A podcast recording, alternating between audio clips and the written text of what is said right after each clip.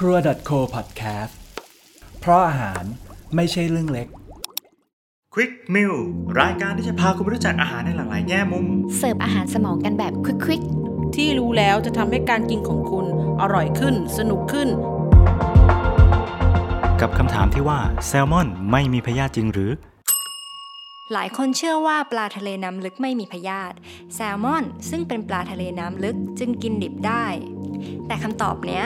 อาจจะสั่นคลอนจานแซลมอนในมือของคุณสักหน่อยนะคะ เพราะไม่ว่าปลาชนิดไหนก็อาจมีพยาธิได้เช่นกัน แต่ถึงอย่างนั้นก็อย่าเพิ่งตระหนกไปค่ะ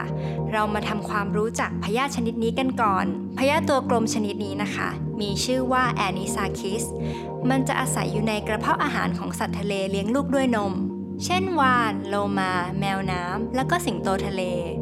และไข่ของพยาธินะคะ จะปนเปื้อนมากับอุจจาระ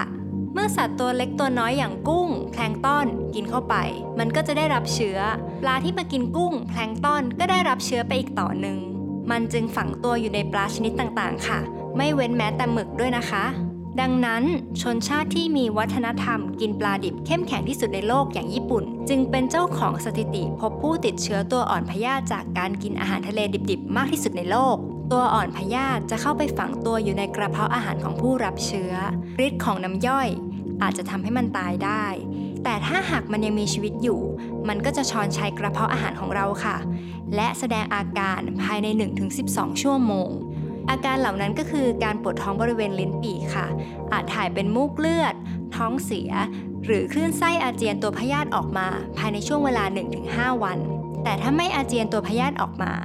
ทางรักษาเดียวนะคะ ก็คือการส่องกล้องผ่าตัด คีบพยาธิออกมาเท่านั้น เพราะยาถ่ายและยาฆ่าพยาธิไม่สามารถทำอะไรมันได้ค่ะ ปกติแซลมอน และปลาทะเลชนิดต่างๆ ที่เรานิยมกินดิบนะคะ จะต้องถูกแช่แข็งที่อุณหภูมิ ต่ำกว่าลบ 20 องศา เป็นเวลา 5-7 วัน หรือต่ำกว่าลบ 35 องศาอย่างน้อย 15 ชั่วโมง ความเย็นในระยะเวลาดังกล่าวเนี่ยจะสามารถฆ่าพยาธิ Anisakis ได้